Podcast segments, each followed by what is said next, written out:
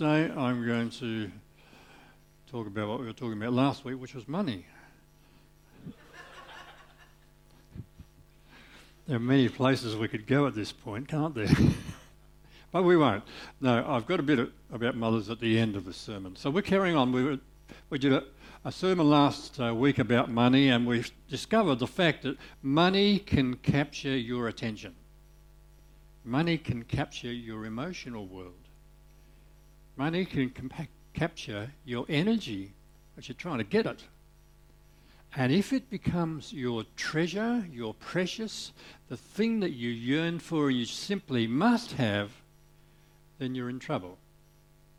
Because money can enslave you by your desire for it. So that's last week. This week we want to cut to the chase. We want to go to see what the New Testament writers, particularly Jesus and Paul, have to say about it. But we still have to go through the Old Testament to get there. And we see that in the Old Testament, there's a con- to do with money is this concept of the tithe. It's a big thing. It was compulsory, it was for each person who considered themselves part of the covenant with God and it was not an optional thing.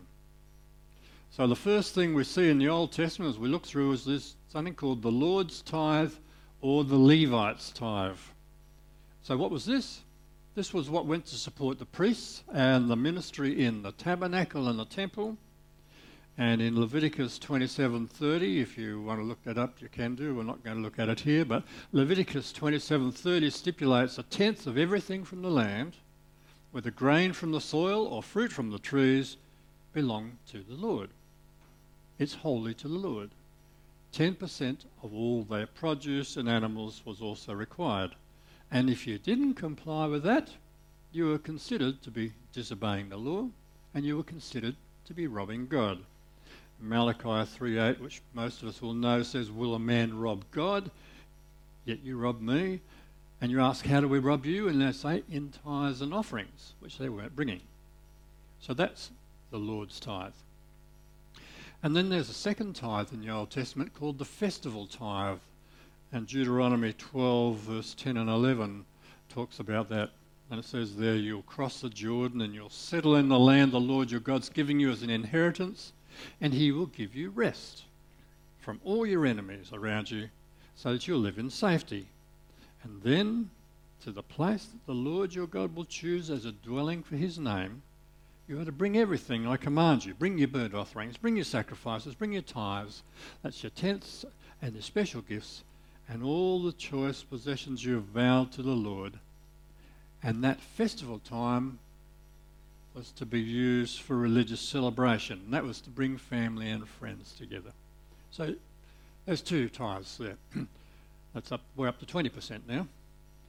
And then there's another tithe called the poor tithe in Deuteronomy 14:28. And uh, it says there at the end of every three years, bring all the tri- tithes of that year's produce and store it in your towns.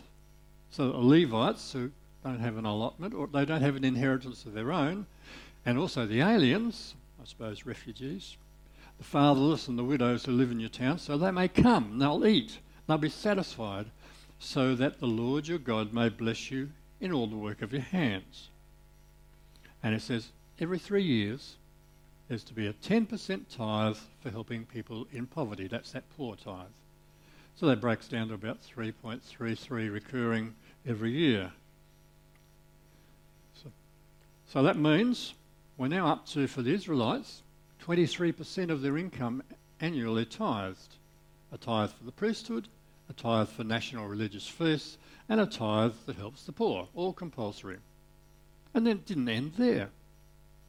They had a, a sort of mandatory type of profit sharing with the poor. In Leviticus 19, verse 9 and 10, it says, When you reap the harvest of your land, don't reap to the very edges of your field, or gather the gleanings of your harvest. And don't go back over your vineyard a second time and pick up the grapes that fell. Leave them to the poor and the alien.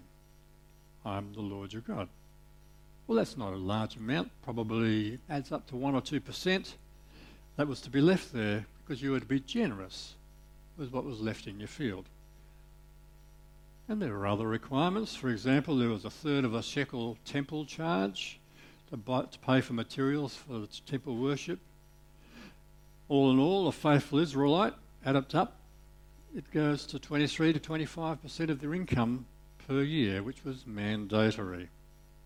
And on top of that, voluntary, free will giving, grace giving, we would call it. That so includes first fruits giving and free will offerings. An Israelite who loved the Lord, in addition to his 23 to 25%, would give the first fruits of his crop to the Lord. It surveys fields. Look, where's the best part? Let's give, harvest that, take the best part to the Lord, and trust that God will multiply the harvest. That was faith giving, it was entirely voluntary. And then they had special projects. Say the temple needs to be built. Uh, the Lord said to Moses, Tell the Israelites to bring an offering. You are to receive the offering from each man whose heart prompts him to give. Wasn't well, this one wasn't ordered, it wasn't a mandatory. It comes from the heart. And the, the entire emphasis is free will, being joyous, over and above your 23 and 25%. And that was the ideal. Even though they had the laws, the ideal was still was grace giving, whether voluntary or mandatory. It was to come from the heart. It was meant to be offered to God with great rejoicing. You know, in other words, being happy about giving. Some were giving 30%, some 40%, some was it was huge. That's the old covenant. So that's the old one. Now we understand that the new covenant, the New Testament, is a new and improved version of the old. It's the next step along. Continues in the same vein.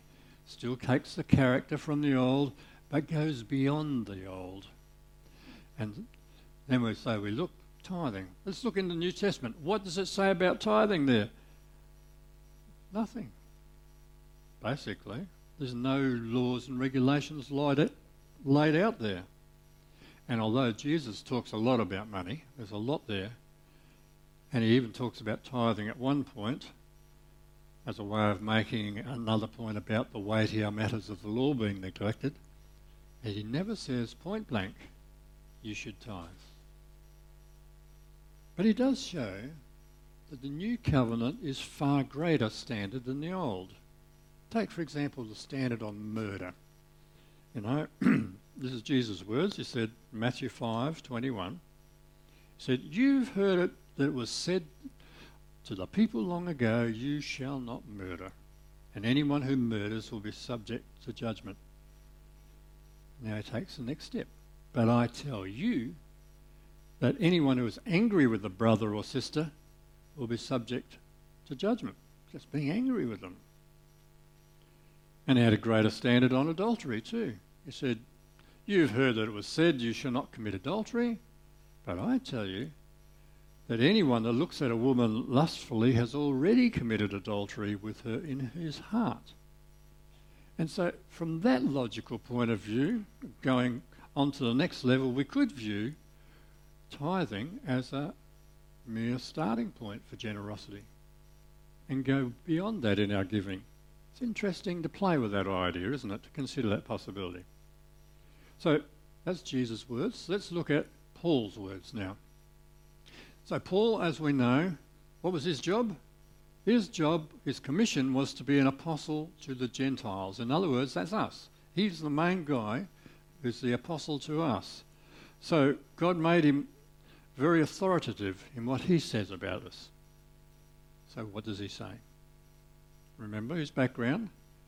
He's, he's grown up in the Old Testament way with the tithe, with the, the Israelite, the tithe being the way Israelite, the Israelites kept the priests and the Levites alive, you know the way the whole system works, somebody had to pay for it, just like we have to pay for taxes so our government can do good stuff. So, on top of that, there was the offerings and the donations. So, that's the background of Paul. And what does he say? First thing he talks about is, you know, people who live by the gospel should be supported. 1 Corinthians 9. Don't you know that those who serve in the temple get their food from the temple? and that those who serve at the altar share what is, com- what is offered on the altar. And in the same way, the Lord has commanded that those who preach the gospel should receive their living from the gospel. Well, we know people have basically changed since Paul's day, have they? They still think the church is after their money. And Paul's solution was to have a spare occupation up his sleeve. Sometimes he was ministering amongst very money centered people, and so he was a tent maker. He supplied his own needs because he didn't want them to think there was any cost to the gospel message, and there isn't. It's free. However, when people were not money centered, he did accept money from his parishioners for living expenses. He accepted money from the Philippians, from the Macedonians. And what does he say there? He says, Paul indicates that there should be a regular time of giving. He talked about bringing money in on the first day of the week, which was when the church met for worship. 1 Corinthians 16, verse 2. On the first day of every week, each one of you should set aside a sum of money in keeping with your income, saving it up so that when I come, no collections will have to be made.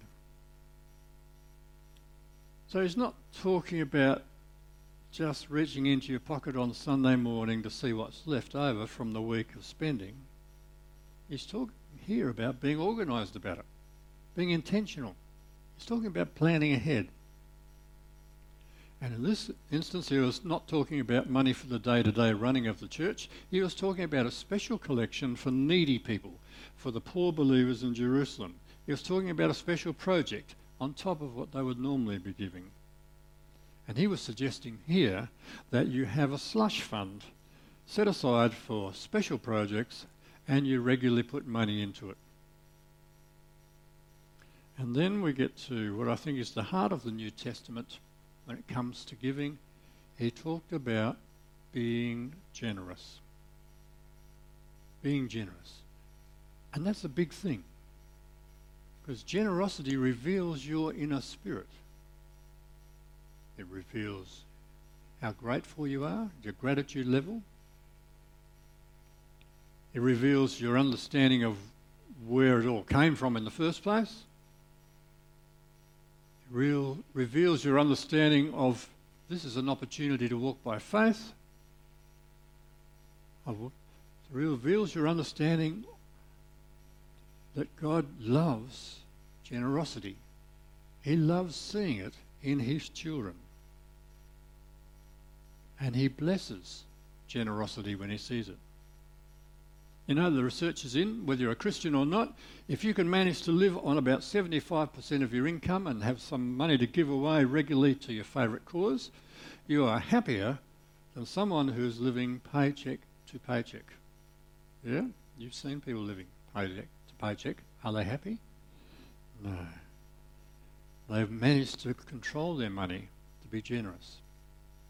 And so generosity is the big thing for the focus for the New Testament, even though it's commended all the way through the Bible. You can go right back to Deuteronomy chapter 15, verse 10, where it says, Give generously to them and do so without a grudging heart. And then, because of this, the Lord your God will bless you in all your work and in everything you put your hand to.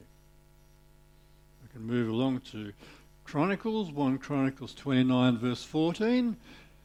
But who am I and who are my people that we should be able to give as generously as this? And this is the understanding everything comes from you. And we have given you only what comes from your hand. The psalmist the wicked borrow and do not repay, but the righteous give generously. Going to the New Testament to Acts, he and all his family were devout and God fearing. He gave generously to those in need and he prayed to God regularly. And then a wonderful promise in 2 Corinthians 9, verse 6 remember this Whoever sows sparingly will also reap sparingly, and whoever sows generously will also reap generously. So generosity is in, the law is out. I don't see that we can justify a tithe for Christians today from Scripture.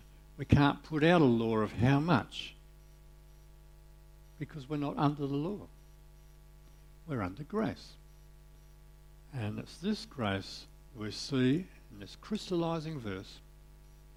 Each of you should give what you decided in your heart to give, not reluctantly or under compulsion, for God loves a cheerful giver. Friends, God doesn't need our tips.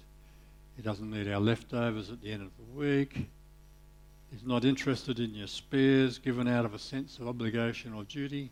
He doesn't want you giving because you feel guilty as that plate comes along. He doesn't want you thinking that you're giving him a bit of your money.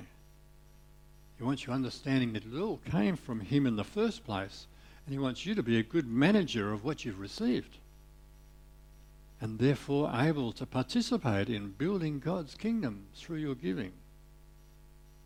He wants you taking a clear headed decision about how much is right to give for your situation. He wants you talking about that with him, with him, listening for his leading, and having generous eyes which are looking for opportunities to make a difference through your giving. And so, with those things in mind, let's look at Paul's section in, on generosity in the second letter he wrote to the Philippians, to chapter 9. And we've already heard verse 6 of that. Remember, whoever sows sparingly will also reap sparingly, and whoever sows generously will also reap generously. A little sidebar here. There's a time span between sowing and reaping, isn't there? We know that very much in our community. So sometimes it's hard to see the direct com- connection between what you give and what you get. There's some faith in between, isn't there?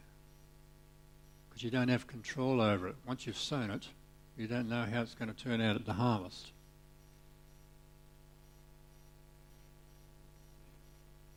In verse 7 of that 2 Corinthians 9, we see how important your heart attitude is when you give.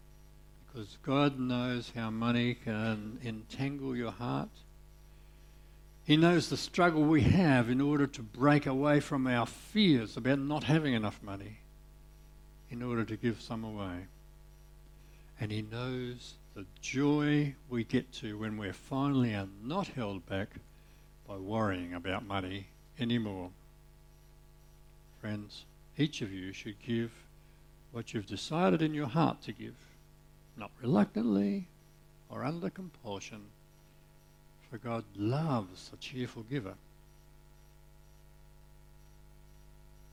And that Paul goes on in Corinthians there to make a wonderful point, which is so often magnified and dwelt upon uh, by uh, prosperity teachers verse 8 And God is able to bless you abundantly, so that in all things at all times, having all you need, you will abound in every good work. As it is written, they have freely scattered their gifts to the poor, and their righteousness endures forever. Now, he who supplies seed to the sower and bread for food will also supply and increase your store of seed and will enlarge the harvest of your righteousness. You will be enriched in every way so that you can be generous on every occasion. And through us, your generosity will result in thanksgiving to God. Have you heard these slogans? God is no man's debtor. Put God to the test and see whether or not He will not bless you abundantly. You can't outgive God. Yeah. Preachers dream up catchy slogans like that, encouraging you to give heaps. But whatever the slogans, the simple truth is God generously responds to our generosity. He likes it. And He blesses it according to His good and perfect will. So, friends, we are under grace, and not under law. There is no target amount to give. It's between you and God. Nevertheless, of course, you know your local church requires financial support. You know that special projects won't happen without support. And you know the wonderful way supporters become connected with the works they support. Paul, Paul said it in this way in 1 Corinthians 9, verse 12, talking about the giving of these people. He said, This service that you perform, this giving, is not only supplying the needs of the Lord's people, but it's overflowing in many expressions of thanks to God. See, the giving and thanks overflows after it. Because of the service by which you've proved yourself, in the giving there's a proving of yourself. Because of that, others will praise God for the obedience that accompanies your confession of the gospel of Christ and for your generosity in sharing with them and with everyone else. And in their prayers for you, their hearts will go out to you because of the surpassing grace God has given you. Thanks be to God for his indescribable gift. So if you keep that little section open there, you can see that uh, when we give to extend God's kingdom, firstly, the needs of God's people are supplied. You can see that giving leads to many expressions of thanks to God. You can see that you prove your generosity to be a thing, to be a good thing. And you can see that causes prayer to rise up from those who have received. And you can see that giving enables the grace of God to be demonstrated in a surpassing manner. All which adds up to God's indescribable gift of His Son on the cross to pay for our sins. That is manifested, made real in the world through generosity.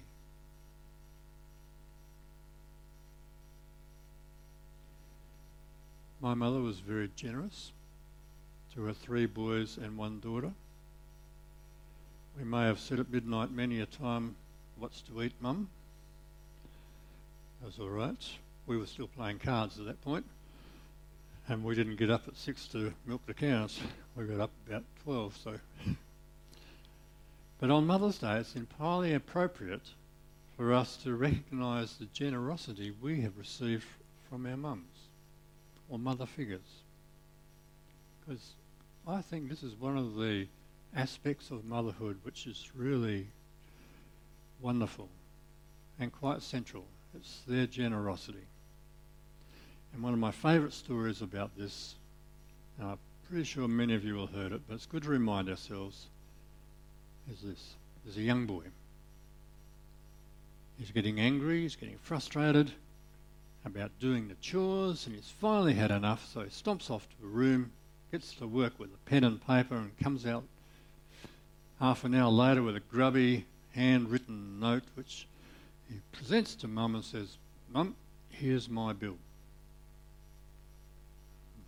Mum hesitantly took the paper and reads, For cleaning up my room this week, a dollar. For going to the shops for you, 50 cents for babysitting my brother while you went shopping, 25 cents. For taking out the garbage, a dollar. For getting a good report card, five bucks. For cleaning and raking up the yard, two bucks. And the total you owe me, Mum, is $14.75. Well, Mum looks at him standing there, and the boy can see the mind going, and memories are flashing through her mind. So she picks up the pen turns over the paper he'd written, and she writes down For the nine months I nurtured you here while you were growing up inside me, no charge. For all the nights I've sat up with you, doctored, nursed, and play, prayed for you, no charge. For all the trying times and all the tears that you've caused through the years, no charge. The toys, the food, the clothes, and even wiping your runny nose, no charge. When you add it up, the cost of my love to you is no charge. When the boy finished reading what his mum had written there, there were big tears in his eyes. He looked straight at his mum and said, Oh, mum, I sure do love you. And then he took his bill and wrote in big letters, paid in full. Generosity. So here is the heart of giving as seen in the new covenant. From 2 Corinthians, remember this. Whoever sows sparingly will reap sparingly. Whoever sows generously will also reap generously.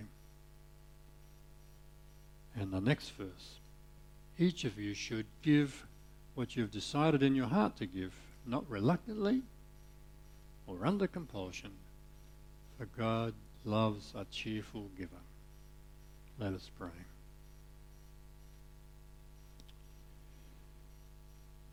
Lord, it's about love, isn't it? Responding in love to the love you first showed us. When we were away from you, you still died for us. When you were not when we were not giving you any thought, you still loved us. So in this moment, forgive us for not paying attention to you. Forgive us for not paying attention to our mums. We return that love now in the name of Jesus. Amen.